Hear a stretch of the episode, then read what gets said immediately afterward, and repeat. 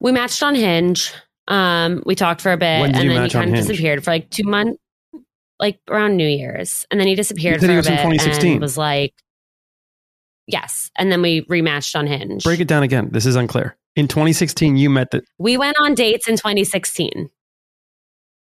And then he, after a few dates, he was like, I'm not really not looking for anything now, whatever. We've seen each other like maybe once a year. We have a bunch of mutual friends.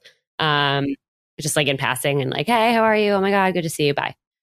And then around New Year's, we matched on Hinge and ended up texting for like a week straight.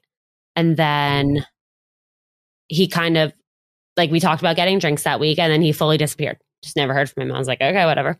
Um, and then he texted me again two weeks ago and was like, I'm so sorry for the radio silence. To be completely honest, I had just gotten out of a relationship and I jumped back into the apps like way too soon. But I like it took I had to take some time for myself, but like I really would love to see you.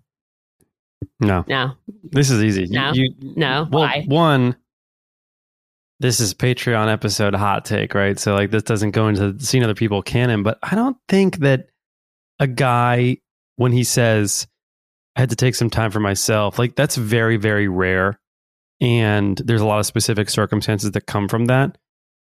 What that also really means is they're they're using that as an excuse to cover up perhaps the fact that they were just being like lazy with texting or like doing that thing where they're like they want to know that they can have something, but then once they know they can have it, they don't want it anymore. A la like going on a date with you, um, or like he just forgot.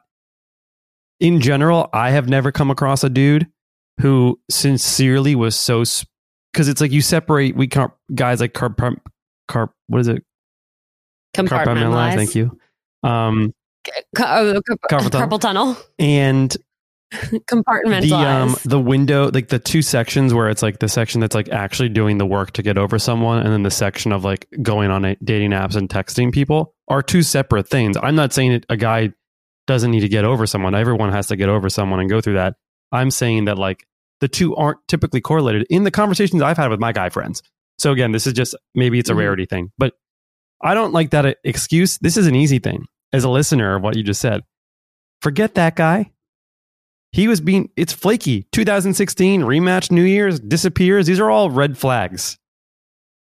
I know. I run. These are all red them. flags. What you've described for us in the past 17 minutes with this other guy sounds like healthy, sturdy growth and connection.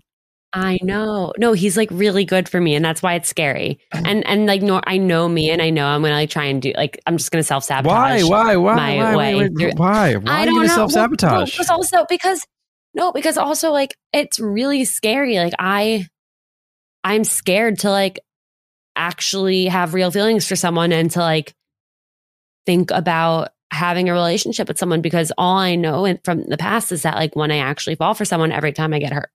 So it's really scary. So the easier thing to do is to not